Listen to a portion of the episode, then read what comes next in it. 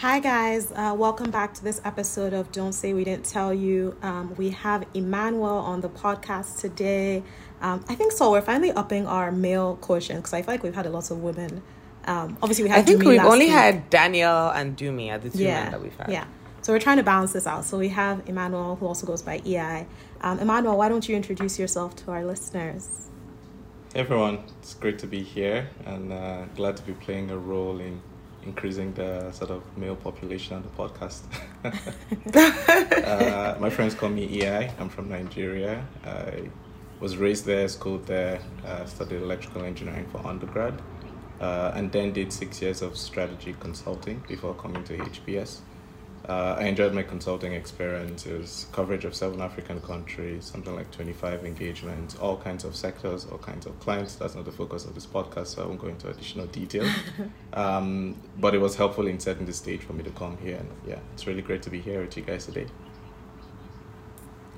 And I will say Emmanuel is the president of the Africa Business Club here at HBS, representing Nigeria as always. So happy to have you on. Okay, so I'll get started on the questions. I guess my first question is very broad. Why did you decide to get an MBA? And as you were thinking about, okay, I want to apply, what was kind of the thought process that you were going through? Yeah, I think this, it's been a long time coming. I think I always knew that at some point it was going to happen. When you do strategy consulting, it's kind of like one of the exit options for you. And I'd started learning a lot about leadership development and the management sciences in my second year in college. I had a long story about why I decided to choose engineering, but let's say it was a values-driven decision. And then in the course of executing that values-driven decision, I realized that there was something else I was calling my name by way of leadership development and the management sciences. And so I got really intrigued by all of that and started reading a couple of actually HBS textbooks. There were legendary professors back in the day, the likes of Professor Michael Porter, the famous Porter's Five Forces or consultants, you know that. And so I read the book. It was like an 800-page book. Probably read it in my fourth year. And it was so exciting to see, like, you know, strategy and strategic thinking and market signaling and all that. So I think that's probably where the seeds of business school was planted. And then I went in and did consulting. And every once in a while, maybe every 1.5 to 2 years, I'd ask myself if the time was right. Because I did feel that beyond consulting, I wanted to do something that allowed me to sharpen the broad competencies of managerial skill sets that I was developing. It was a question of timing, though, like when would be the right time, because I was having a lot of fun with consulting. Somewhere between my fourth and fifth year, I decided, you know, I'd had enough and it was time to begin to progress towards the next step in my career. Had done the analyst to manager track, and I felt like I wanted to step away from consulting and take on a more operational role, and that the MBA would help me make that pivot. And so that's when I decided to pull the trigger and begin the process. So it sounds like it was almost a clear-cut decision for you from the start. I guess, like, did you see any sort of cons or negatives, or was it 100% like this is, Yeah, it's largely clear-cut.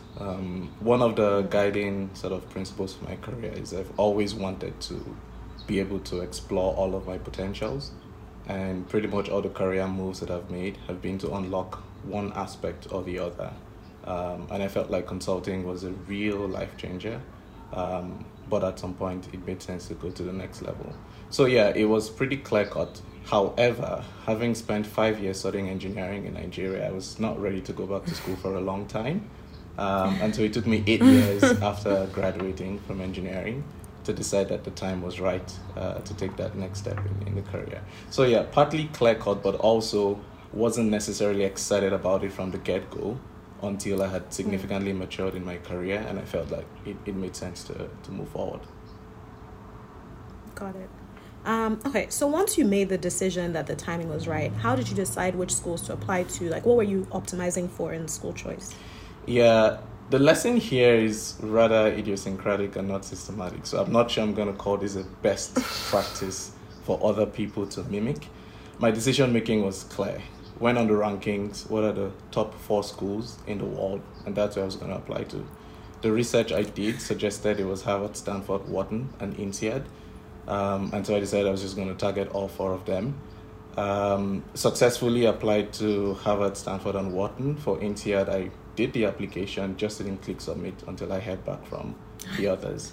Yeah, and that was literally it. Now, for other people, I think you need to be a bit more thoughtful about who you are, what kind of program you thrive in. Do you like the case method? Do you like lectures? Do you want to be in America? Do you want to be in other parts of the world?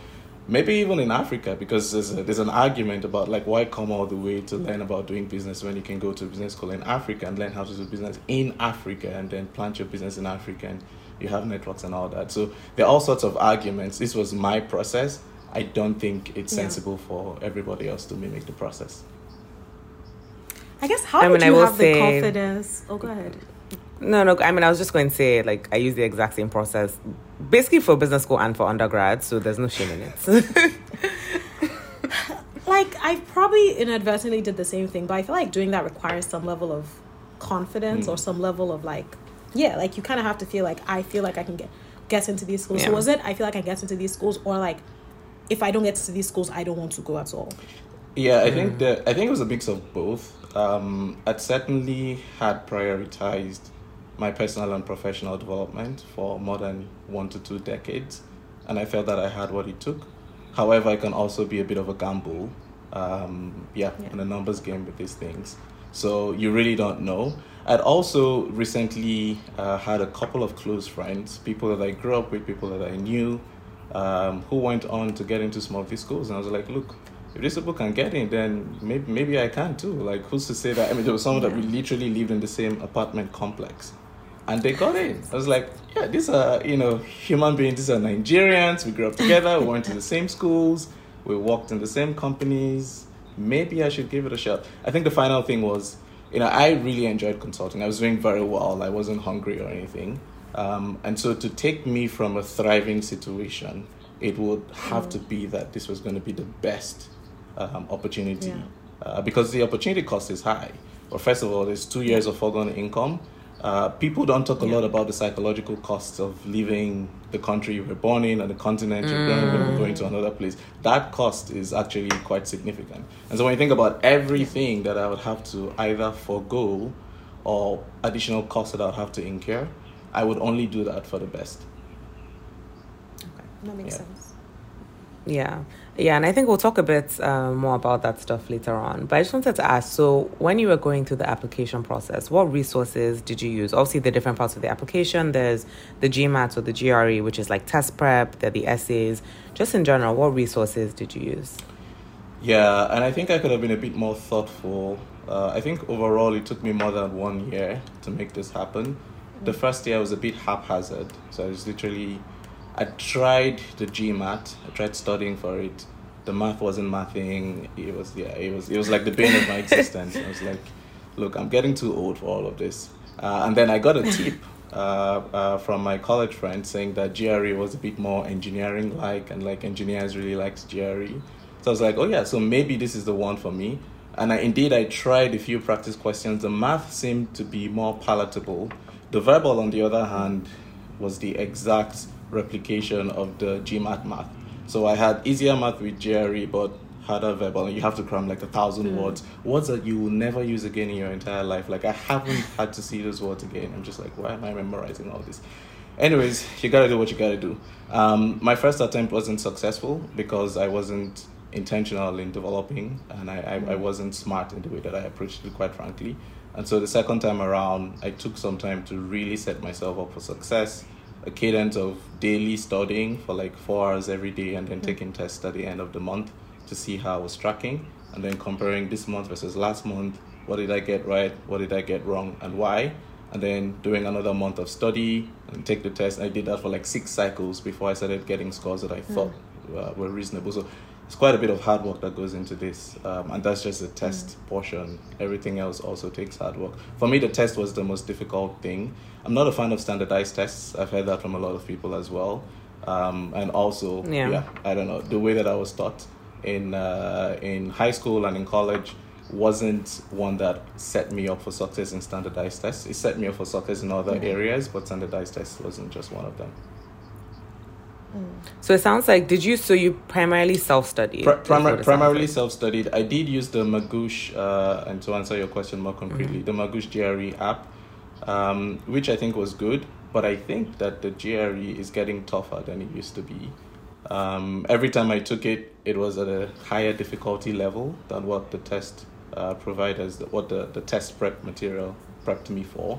So a word of caution to anyone who wants to take this advice is things have changed ever since I took this thing, and I have reason to believe that things are getting tougher. So maybe a combination of resources can be helpful. I've heard people talk about using tutors. It just wasn't my style. I didn't have the time for it. Again, if you're doing consulting, your time is just not your own. So I needed something that I could pace myself on. And so I used the Magoosh thing for test prep. In terms of essays, I felt that no other person understood myself, my candidacy, and my story like myself. So I primarily worked with myself to develop my essays. I did not work with admissions consultants. I considered one, but ultimately didn't feel like the value proposition was compelling. And these guys also have a ton of clients. And I felt like I wanted to position my candidacy in a very, very specific way. And I couldn't trust that any other person would execute on that. So I worked on my applications myself. Earlier, I talked about a friend who got into both Harvard and Stanford. And so I asked them to help me review some of my thinking. And they provided exceptionally helpful feedback and content. It was literally the two of us working on it and submitted. Interesting. And I'm just curious, like when you were crafting your essay, what was the narrative that you were trying to get across that you didn't trust anyone else to help you kind of get that story across? Yeah. I wanted to tell the story of my life. I wanted to talk about how I had evolved as a person and talk about my lifelong pursuit of my potentials. And there were three segments of that story that I went into in the essay and in other application documents. And I didn't think anyone else had the insight or the patience required to get to know me at a deeper level to really uncover those insights.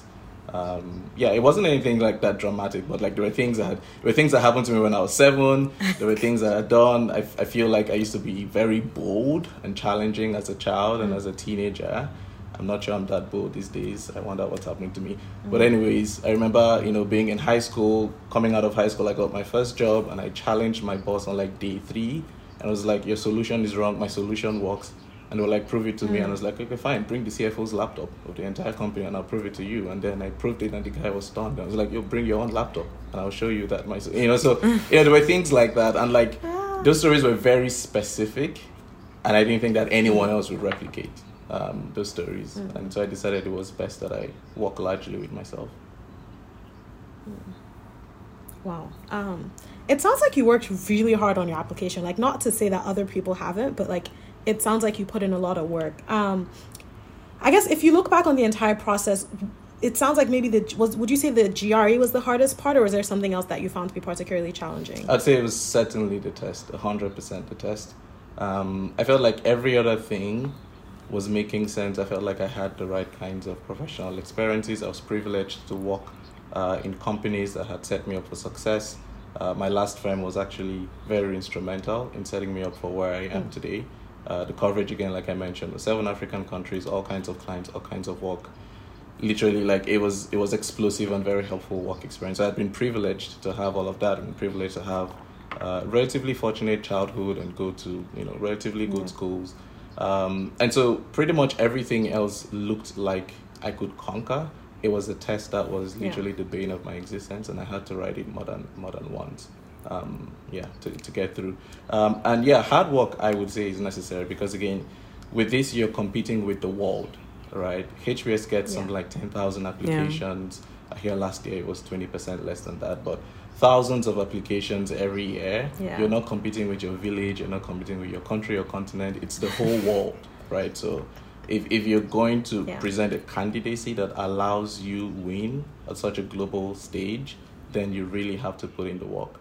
And it could take anywhere from 6 to 24 months to be ready to make that move. Okay, so you went through the application process, you got into schools, you picked HBS. When you got in and you realized, like, okay, I'm going to business school. This is actually happening. I'm like moving away from Nigeria. I'm taking my new wife with me. Like, how did you deal with all that? Clearly, there's a lot going on in your personal life as well as your professional life. Like, how did you kind of deal with what you were saying about it being like psychologically tasking, you know, thinking like I'm moving to a whole new country for this process? What was that like? Yeah, that bit was, it was intense. I had the good fortune of getting into HBS, Stanford, and Wharton, and those were essentially all the schools I applied to. Obviously, the first question is how do you choose between HBS and Stanford? And so I had to go through decision making for that, but also forward thinking, how do you line up everything that you need from an immigration perspective, from a financing perspective, doing all of the logistics. I had to manage, you know, exiting out of my job. I was doing a very prominent strategy piece for an African government at the time. And then went on to do a regional development strategy as well. So there were like big, high stakes, high profile engagements I was working on. I was on the line for a promotion as well. I was prepping to get married at the time as well.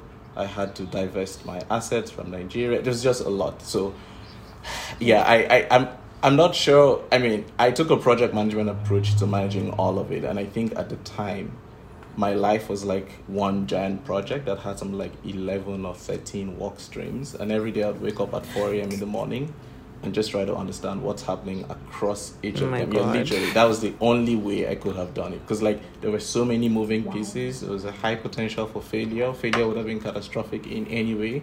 I mean, you're dealing with marriage, you have to meet parents, you have to do stakeholder engagement, you have to get the wedding planner on board, it's the budgeting process, it's fundraising. It's not you describing marriage as stakeholder engagement. Yeah, but I mean, but it is. It is two families. I mean, in Africa. I know, I get it. And essentially the same methodology, actually, and I found this to be interesting, the same client engagement methodology that I used at work was essentially what I used. And it worked so well because you have to put the stakeholders first, you have to, you know, cozy up to them, you have to keep them posted, make them happy, send updates, yada, yada, yada.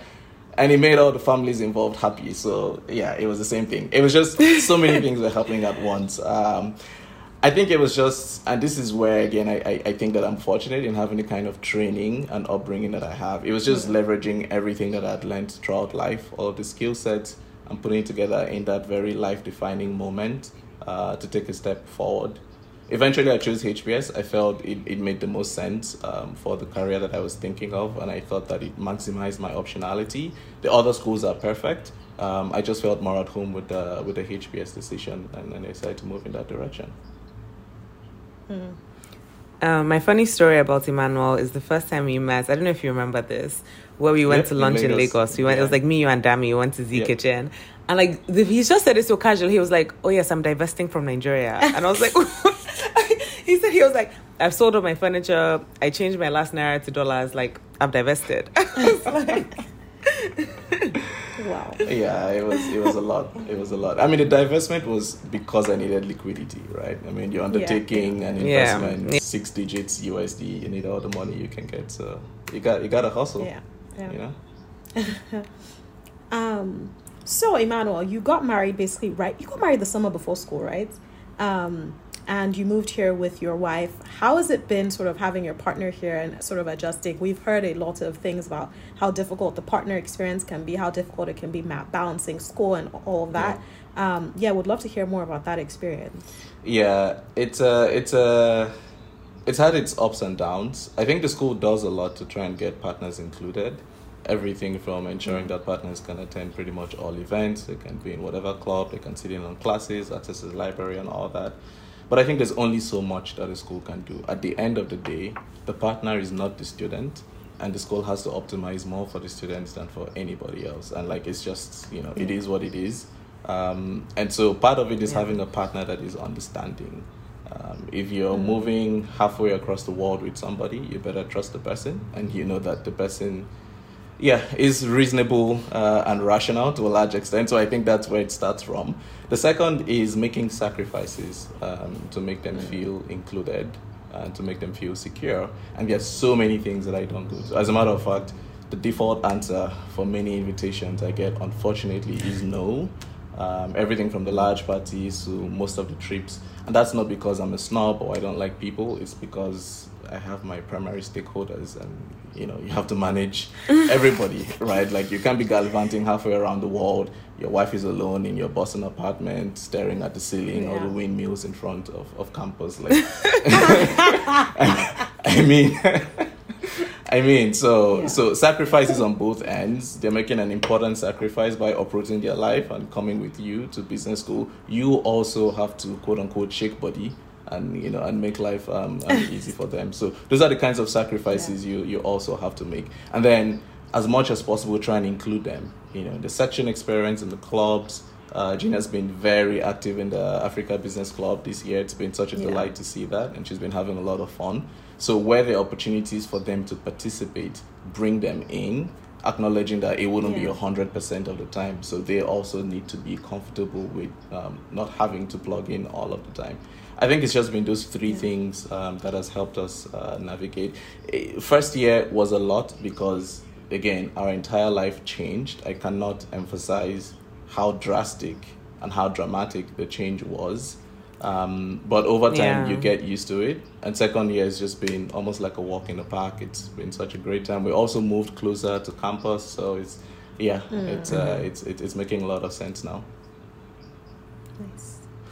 Yeah, I can't imagine how crazy that must have been. First of all, just even getting married on its own is like a whole thing. But getting married, changing countries, moving to, like, even just having a new climate, like the Boston weather, like, I can imagine your first Boston winter, you're like, what is going on? Yeah, that snow thing wasn't funny, actually. Like, you know, the first day we saw the snow, it was like, oh yeah, snow, first time, hooray. And then the next day it was like, everyone was so cold. You know, we tried building a snowman to be kids again. The thing just didn't work, and then our hands got frozen. I remember one day, I think I almost got frostbite, because I was not wearing gloves, and I was playing with the snow and doing all that. And then I made a very stupid mistake from taking my hand from a very cold environment right into hot water to try and warm me up. And it was a horrible experience. So it's a bit of a learning curve there. And you're not only changing countries, you're changing continents as well. You're moving from emerging markets to developed markets, very different cultural context. There are some positives because there's predictability, things work on time. You literally know that it's going to rain in 7 minutes. But the cultural context that you're used to, the software that has essentially been your life for pretty much all your life, changes literally within 36 hours. And it takes a lot of getting used to. Yeah, which is why understanding, mutual respect, effective communication, all of those things that they tell you in marriage counseling, you're reading all these books, all these motivational speakers tell you, and they're like, been there, done that, we've heard that. Like, literally, all those things matter when it comes to situations like this. Yeah. Yeah. Mm. And how are you thinking about your longer term plans? I think you were interested in tech, but are you thinking about, you know, potentially going back to Nigeria, staying here, getting a US passport? How are you thinking about the next 3 to 5 years? Yeah, again, the thing that guides the choices that I make is the pursuit of my potentials. And everything from college choices, my first, second, third job, to coming down here, I think it's going to be the same going forward. It's just now it's going to be on a bigger scale in terms of not just me, but the family unit that is evolving. And so it starts by asking, where do we need to be for the potential of the family unit to be fully realized? And then walking backwards to say, what is the sector that allows you thrive there? What location within the geography, etc. I've decided that technology makes sense for the next phase of my career and my life. It fits everything from moving from being an advisor to being an operator. I have transferable skill sets from consulting that would be very helpful in tech. I've tested that hypothesis through multiple internships, so I know that it's true. I'm interested in doing that, but it's also thinking about what part of the country makes sense. If you're doing tech, where should you be? / are there other countries where you should be if you're trying to start a tech career? So, like, nothing is cast in stone. It's not like we're trying to optimize for passports and all of that stuff. We're trying to optimize for stability, first of all, and then walking backwards to say, what does it take to be stable here? So country's passports is actually high on my strategic agenda. It's literally thinking about what is the next 2 years going to look like for the family? Where will we be? And then reassess after that. And I can see that being multiple countries over the next 5 to 7 years. I can see it being Africa. because again, there's a lot that you take for granted, and you just think that other places are like heaven on earth until you go there, and then you realize, yeah, the devil is everywhere. Yeah. So that's not how I'm thinking about it. It's just thinking in 2-year cycles and then take it one day at a time, which is very strange. I run a leadership coaching program. The first assignment I give people is to plan their whole life on paper. So everyone who's been through that program is going to be extremely disappointed right now, as I'm saying that I don't have a 10-year plan, but rather only think in 2-year cycles. But unfortunately, the world has become extremely volatile. I think anyone that's gone through 2020 will realize that you can have all these fancy plans, and then one thing happens and all of it like dies, just like that. Yeah. So yeah, two years for now, and we'll assess from there. Wow. I think that's the right strategy, to be honest, because if you try and think too long term, you're actually going to go crazy. You can't carry everything on your head at the same time. So you break it down into digestible chunks. You try to control what you can control. But again, there's just so much that's out of our control. Absolutely. You know? Yeah. Well, I'm excited to see where you go next, because I know you have exciting things in the pipeline. Now when is round 2 deadline? December? So we have people currently applying to school still. What advice would you give to people applying right now? If you look back on your journey, what would you do differently? Yeah, I've had a couple calls with people applying, and it's the same thing I tell everyone. There are like 5 deliverables that you need to submit to the admissions committee, and you need to make sure that all 5 of them are complementing each other in telling that story, right? There's the test, there's the essay, there's recommendations, there is your resume, and then finally within the application form is like short form questions that you have to answer, and all 5 of them need to be working together to get you admitted. So some people will write an essay where they're essentially saying the same thing on the resume. Oh, I worked in this company, I grew revenue 5x, yada yada yada. All of that is the resume.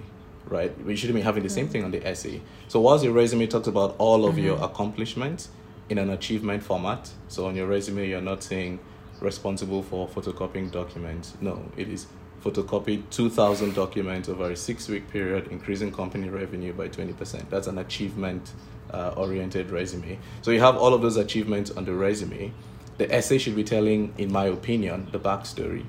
Again, the story of your life, who you are, why you are that way, what you're really trying to do with your life, how HBS can help you do that, and finally, what you give back to HBS during your student years. People have different templates. I don't think what I've just said is a hard and fast rule. I think there are all kinds of essays that get in, but this was how I structured my essay. I've advised other people to get in, to do the same thing, and they've been successful. And so I think giving that backstory is helpful. Recommendations also very important. Don't go and pick the CEO of your company if the CEO does not know you and hasn't worked with you. Don't go and pick one president. Your manager that has worked with you and coached you and seen you fail and seen you rise from that failure is probably the most qualified person to tell the story. And so people need to be careful about that. You need to pick someone who is going to pound the table and say you're the best thing that's happened since sliced bread. And so it's not, oh, I humbly write to recommend Aminat into your program. No, I have been in engineering for 20 years and Aminat is in the top 1% of young professionals I have ever worked with. That is the way the thing should be starting. And then everything else should be singing high praises. So you need to understand, this whole thing is a sales game. Like you're selling, even with the short form questions, oh, tell us about the time you did something, and they say 100 words. You have to iterate on that thing until the 100 words is pounding the table. Even the questions that they said are optional. Nothing is optional. Everything should be answered. Answer all questions. And with all the questions, sell yourself. If there's anything in your application that you think you're uncomfortable about, you have an optional essay, use the optional essay to explain it.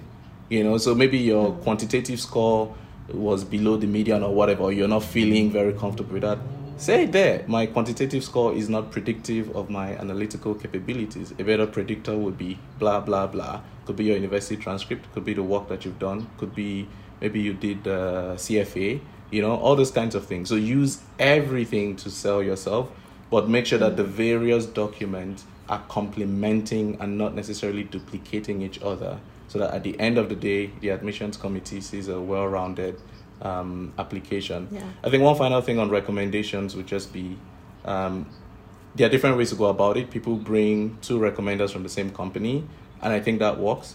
What I chose to do was to bring one person from the company I was working with and one person that I'd worked with in a non-profit capacity, in a pro bono capacity for multiple years. And I thought that was important because, again, the story that I was putting forward to the admissions committee was not just that I'd been a high-flying consultant that had worked with governments and yada, yada, yada around the world, but also that I had a big heart for service and I'd been working for 6 years in a pure pro bono capacity with multiple non-profits while also running a coaching program for free. And so it was necessary to have someone from that second world also pitch in and say, oh yeah, I know this guy, heart of gold, loves the kids, cares about leadership, champion for Africa, yada, yada, yada. And so think about the different facets in your application and how you can strategically bring in people to say things about that or bring in documents or other kinds of documentation. Yeah, that's what I have to say. It requires resilience. I had to write my four application documents. Sorry, I applied to 4 schools, all of the documentation. I had only 3 weeks left by the time I'd done the test. I'd been focused on the test for like 6 months and then I was done. I didn't even like the score like that, but I was like, you know what, we have to move forward. And so I remember on December 10, walking into a cafe by the sea and starting to write the story. And every single day, I'd go to the same cafe. I took a whole month off work. I was like, look, I'm off. Don't pay me. Take my salary. I don't care. Every day, I go and I sit by the sea and I bear my soul on paper and take walks and come back and do the same thing day in, day out. On Christmas Day, I was writing. And I had to write for 21 days straight to get the quality that I thought made sense. Obviously, please spend more than 3 weeks working on your application. Start on time. Don't be like me. I make a lot of mistakes in this life. Don't repeat them. But it's also a lot of hard work and a lot of grit. And sometimes you have to let go on certain things. They're like, how can you be working on Christmas Day? Well, my future is at stake. Yeah, so I will work on Christmas Day, you know. So give it the time that it takes. Put in the hard work. Persevere, be resilient, and keep pushing until you get something that actually makes sense. Yeah.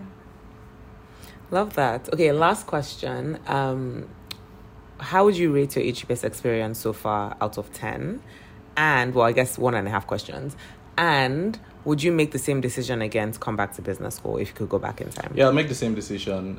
It wasn't a decision that I made because all my friends were going to business school or people say that you can't make it in life without it. Actually, some of the business leaders that I respect in this world do not have an MBA degree. Some people have made significant impact, no MBA. So it wasn't any of that. It was that I felt that it fit in with the story of my life, the story that I wanted my life to tell, and I could see how it fit into my future. And I was also at an inflection point where I wanted to switch careers. And I was like, look, this is a silver bullet. You change career, you change geography, you change income level, you change all kinds of changeables with just one tool. And so it was a silver bullet. From that perspective, yes, I'll do it again. Secondly, pretty much my expectations, I would say, have been met. It's not very easy for me to say that because I'm a tough man to please. But if I'm being objective, I would say that in just half the time spent at HBS, the most important things I wanted to get out of the experience, I can argue, have been collected. Does that mean I've been a happy man throughout the process? Nope. Was it heaven on earth? No. Was it honeymoon, you know, breakfast and bread and all of that stuff? Nope. It's a tough program. It's very competitive. You have 1,000 type A people in the same class. You cannot experience what the day-to-day can be like. But it's also intellectually stimulating. It's great to see all these wonderful people. There are annoyances here and there. The school is not perfect, but everyone is trying. And you can see that the school is actually being thoughtful. So maybe I'll rate it an 8 out of 10. But I need to be clear that the things that I came to collect, by and large, have been collected. And so that makes me feel like, yeah, this was a worthwhile investment that I'll do again. That's funny. 8 is like seems to be everyone's rating. Yeah. So mine was also 8. Aminat's was 8. I think Dumi's might also have been. Oh, 8. Interesting. So seems like we're all pretty aligned on that. Yeah. Well, thank you so much, Emmanuel, for taking the time to speak to us. You know, it's a Sunday. You'd rather be resting or chilling with your wife. So thank you. Guys, thanks for listening to our podcast. Please follow us at Don't Say Pod on Instagram, and our podcast is on Spotify and Apple Music. And we will speak to you guys soon. Thank you, everyone. Thanks for having me.